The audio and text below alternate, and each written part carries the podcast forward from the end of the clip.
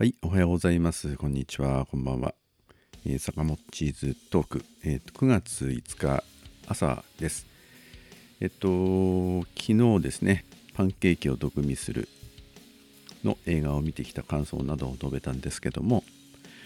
えーその中で、えっとまあ、若者たちが投票率をアップさせようという感じで集まっている、まあまあ、東京の若者たちのグループが映画に出てくるんですけども、えーとまあ、今の政治をどう見つめるかとか、えーまあ、菅菅政権をどう見るかみたいなそんな議論してるシーンがあるんですけども、あのーよく政治のことはよくわからないんですよねみたいな感覚が多くの若者の中にたくさんあって、まあ、周りの若者の中にあって、えーまあ、そこに出てる人たちはあのそうじゃないんですよ。あの政治の問題についてはすごく関心あって投票率を上げなきゃねっていうこと、まあ、上げないと、えー政治変わらないなと思ってる人たちが集まってるそういうグループみたいなんですが、まあ、その人たちがこう語り合ってる。その中でね今の若い人たちはあまり政治に関心ないなとか、ま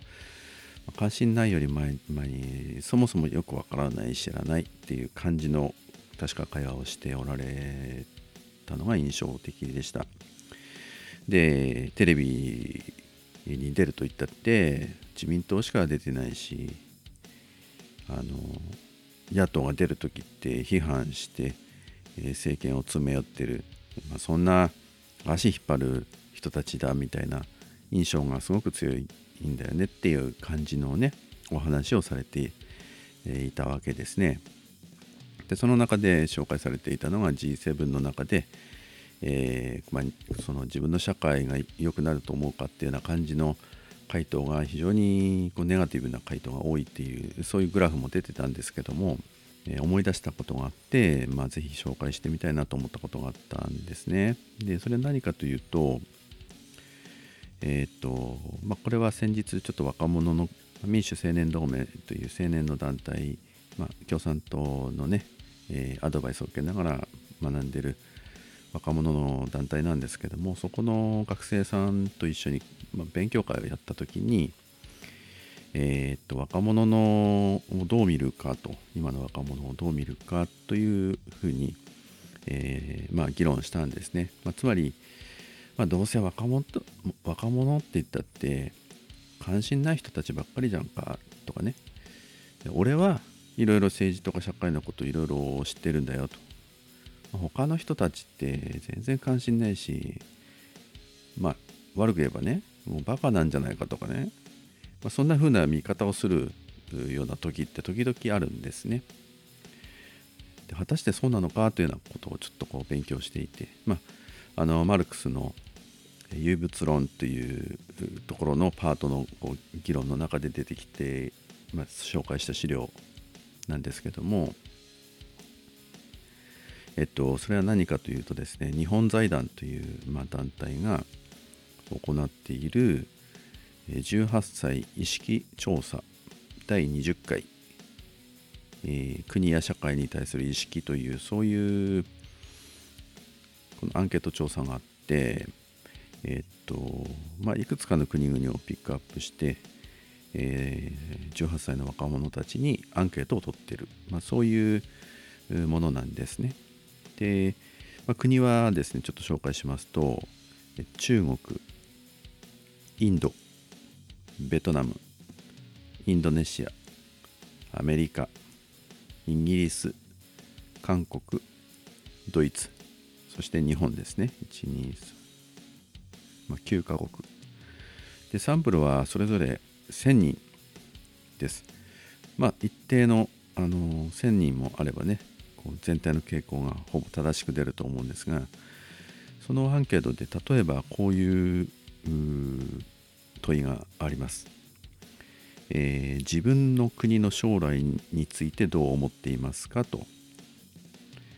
いうことで良くなる。それから悪くなる。変わらない。どうなるかわからないというこういう選択肢があってまあ、結論から言うと日本の若者は圧倒的にもう圧倒的と言っていいぐらいに良くなるという人はほとんどいない。で悪くなるっていう人が、えー、まあ、イギリスも多いんですけどイギリスがね43.4%で1位なんですけど日本が次いで37.9%の若者がこれから悪くなると答えてるわけですよ。先ほど言って良くなると答えてる日本の若者は9.8%で低い順から言うとドイツが21%韓国22%イギリス25.3%アメリカ30.2%インドネシア56.4%ベトナム69.6%インド76.5%中国はなんと96.2%まあお国柄とかねいろんな民主主義のそういうこうなんていうか水準とか、ね、いろんなものあると思うんですがまあ中国は圧倒的にですねもうこの先どんどん良くなるという感じの回答をしています。まああのその社会の経済という経済のこ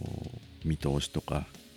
まあ、そういったものが大きく反映してるんだろうなというふうに思うんですけども、まあ、日本は圧倒的に、若者は良くなると思ってない。18歳ですからね。だから2000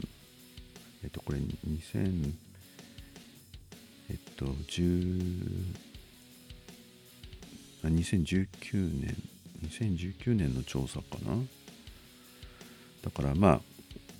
調査の対象となった18歳っていうのは大体2000年2001年とかその辺かな生まれた方だと思うんですがまあね日本はもうこの20年経済が成長してないっていうことも反映してるなというふうに思いました。それからあの面白い質問があって、えー、あなた自身についてあなた自身についてお答えくださいと。将来の夢を持っている。と答えた人が、まあ、日本の若者は60%なんですけどもその他の国々はもう総じて90%以上ですね、えー、インドネシアの若者は97%、えー、中国96%、まあ、こんな感じですね。あ韓国は韓国はちょっと低めですね。82%ですね。まああとはこう総じて90%以上。それから次の設問が本当にこれはなるほどと思ったんですけども自分で国や社会を変えられると思うかという設問に、えー、日本は18.3%の人しかそうだと答えてないんですね。で他の国々は、まあ、インドは83%ぐらいインドネシア68%えー、中国65%こんな感じなんですね。で少しずつこう低くなっていって、まあ、あとは韓国が39%で、えー、ベトナム47%でイギリス50%ちょい。アメリカ65%ドイツ45%とあのばらつきありますけどもうこう日本はねダントツでこの自分で国や社会を変えられると思う人がダントツで少ないですね。それから自分の国に解決したい社会課題があると答えた人がこれもね他の国に比べて極めて低いですね。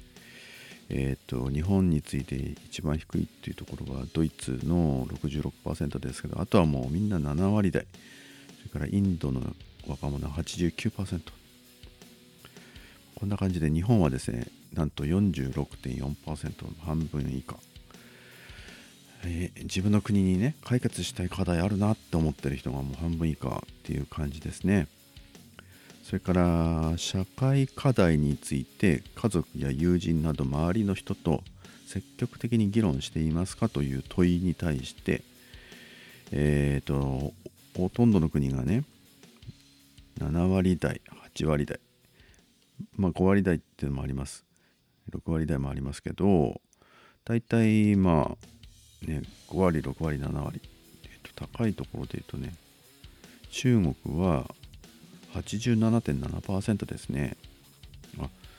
インドは83.8%そんな感じです。だからいや何かこう社会の問題こんな問題あるよね。あんな問題あるよね。っていうことを家族や友人と積極的に議論してるっていうのは多くの国で8カ国日本以外の国ではもう7割8割議論してる。日本はですね27.2%しか議論してないっていう。こういう若者状況ですよね。だからまあそういうね社会はもう良くなると全然思えてないしあの社会を自分たちの力で変えられるなどそんなの思ってないし社会の課題そのものもよく分かってないしだからなおさら周りとの人と議論することもないっていうこういうね若い人たちがの状況の中で18歳になりました。はい選挙権あります。さあ選挙行きましょうとか。言ったって分かんないですよね。もう政治のこととか社会のこととか考える場面がないわけですよね。社会そのものに周りに。なのでだからやっぱり分からないっていうのは当然といえば当然ですよね。あのまあ受験勉強まあ韓国もそうですけどね受験勉強っていう国ですけどとにかくそんなもうね受験に必要のないような知識なんていうのはそんなのは後回しなんだ。とにかく、ね、受験であの役に立つものをいかに頭に詰め込むかっていうそういう、まあ、教育になりがちなのであのなおさらこういう社会の問題に目を向けにくい。そういう若者の状況を作っているのは、まあ、当然かなというふうに思いました。でだからダメだっていう話ではないんじゃないかなっていうことを、まあ、その若者たちとの勉強会でね強調していたんですね。あのー、例えば、まあ、共産党とかね民生の若者の皆さんとよくやってるんですけどもあの街頭やあの若者のこう通りすがるそういう場所でよくシールアンケートってやってるんですけどまあ、例えばその時々の社会の課題で、えー、例えば環境問題どう思いますか？とか、えー、消費税の増税についてどう思いますか？とか、えー、まあ、そんなことをこうパネルにしてですねこうアンケートを取るようなことをよくやってるんですね。あの今の社会の問題で一番大事なことは何だと思いますかとかね。環境問題とか、えーと税金の負担の問題とかあの大学のや、ね、高等教育の学費を無償化してほしいとか、えー、なんだろう、まあ、いろんなそういう、ね、大統領選挙どう思いますかとか、ままあ、そういう選択肢をかざして関心あることないですかって言って若者たちにこうやってシールを貼ってもらったりする。そういう活動をよく時々やるんですけどもあの本当に無関心だとか社会のこと分かってないなっていうそういう若者たちともキャーキャー言いながらシールを貼ってもらってるんですけどもあの、全然ねあの関心ないように見える若者たちがそうやってあ僕こういうこと大事かなと思うなとかあのね環境をこのままいったらひどくなるの分かりますよどうしたらいいのかなとか高校での社会科社会科倫理かななんかそういうので環境の問題聞いたことあります。勉強してましたとかジェンダー平等、ね、高校生の皆さんジェンダー平等とかこうシール貼るんですよね。でそこで対話をしてあそうなんだジェンダーの問題そう関心あるんだとか校則の問題関心あるんですか？って言ったらうんあるんですよ。なんか学校であのー、変な校則があってもう髪の長さこれだけで下着の色まで決まっていてとかなんか変ですよねとかいう感じでね対話になってそうそうそうなんでそうなんだよとか東京のねあのこの前の都議会の選挙であの2ブロック禁止ってこんなひどい拘束あってそれを都議会で追及してそれおかしいっていう流れになってるんだよとかね。のそういうことをあの言ったえー、共産党の候補者さんがちゃんと当選してそれでまた高校生の皆さんの校則問題のことを議会で取り上げたらこれが話題になってってそれで世論が作れて、ま、変わっていこうとしてるよとかね。そういうふうにしてなんか自分たちの身近な問題と社会とか政治の問題をこう結びつけてこう知るアンケートを通じてそのあなんだよこれみんな思ってることなんだ。えしかも何？これ政治家が、ね、政党とか政治家がそんな問題を取り上げてくれるんだ。えーとかいう感じになるわけですよ。だからやっぱりこうそのまま今のそのね対話がなければその人その高校生さんが校則問題と政治の問題ってあこんな結びつきがあるっていうことを知らないまま通り過ぎてったかもしれないわけですよね。それぞれのたったそのこうこの歩道で通りすがりの若者と対話したその対話という行為そのものがその若者の社会に対する関心をこう高める大事なあの取り組みだよねっていうことを、まあ、勉強したわけですよ。唯物論っていうのはあの人の意識をこう変えていくっていうことの大切さなどもあのこうきちんとね評価してるんですけどつまりあの物事っていうのはあるいは人々の意識というのは、えー、こう周りから働きかけるっていうことによって変わっていくんだ。でそうやって現実を認識していくんだというのがあの、まあ、マルクスが確立したあの唯物論の立場なんですけどもそうすると若者たちをこう傍観していてつまり若者たちに何も働きかけないで今の若者はなと今の若者は全然考えてねえんだよとかねいうふうに見てしまうそういうあり方っていうのは正しくないって思うわけですよ。その若者たちがなぜそういうふうに社会の問題に十分こう考えが及ばないのかなぜ自分の力で社会変わらないと思ってるのか。なぜ周りの人と一緒に社会の課題について議論する場が少ないのかっていうことを若者をね遠くから眺めていたってわからないしそういうこの社会の問題に触れ触れることなく大人になっていくっていうこういう現状を放置することになるのでやっぱりそこには我々の側から働きかけるという行為が実践が大事なんですよね。そうやって若い人たちが社会の問題にを身近に感じて政治の問題を身近に感じてくれるっていうことを通じてその人が変わっていくその人が変わっていくその変わった人がまたその周りにこういう問題あるよっていうふうに語りかけていくっていうそういう実践のこう連鎖みたいなものを作り出していくことができればやっぱり若い人たちの意識っていうのは変わっていくと思うんですよね。だからやっぱりあの今の若い人の捉え方っていうのをやっぱ何て言うかなバージョンアップするというかやっぱり共に社会を形作るあの仲間として、えー、同じ人間としてこの同じ日本の社会をこう構成する同じメンバーとして、えー、捉えて若い人と一緒に社会の問題考えようね。でそういうことをこう若い皆さんに十分伝えきれてなかった僕らの世代もねやっぱり反省しながら一緒に社会の問題考えていこうね。これだけこの政治もおかしい。民主主義が壊されようとしている。なんか投票行ったってどうせ変わんないよ僕の1票ぐらいでっていうふうに思わされているそういう今の政治。まあ選挙制度なんかまさにそうですけどね。小選挙区制なんていうのはもう大半がこう死に票になるわけですよね。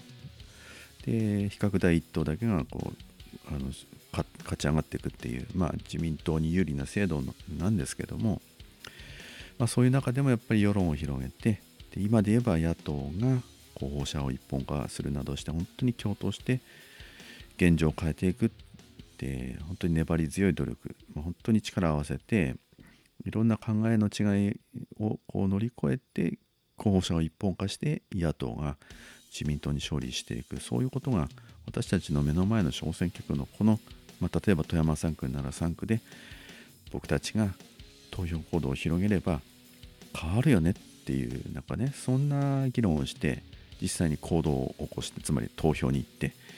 それであ動けば投票すれば政治変わるなっていうねそういう実感を若い方々にやっぱりこう掴んでもらって実感してもらって俺たちが行動すれば俺たちがさらに周りの若い同じようなね世代に社会の問題を、えー、知らせていくことをすればやっぱり社会変わるかもしれないなって思ってもらえるようなそういうあの状況をですね。やっぱり今度の総選挙なども通じて多くの若い人たちにやっぱ実感してもらう若い人たちだけじゃないですよ。大人の世代だってそうですよね。諦めてるとかどうせ変わんねえよなとかどうせ野党がやったって同じだよとかみたいな空気もまだまだあるわけですけどやっぱり動けば変わるっていうことをですね。あのなんていうかそこに確信を持って多くの有権者の皆さんにやっぱり最後まで粘り強く働きかけていくということが、まあ、その結果として社会を変えていくっていうふうに、え、なるんじゃないかなっていうふうに思った次第です。え、昨日の、え、パンケーキを毒味するの中に出てきた若者のこの意識みたいなことをちょっとこう、え思い出してそれでこの、え世界のこの国や社会に対する意識という調査日本財団の調査を思い出したんで、えそれを紹介してみました。えー、坂本地図トークエピソード8、えー、9月5日朝でした。ありがとうございました。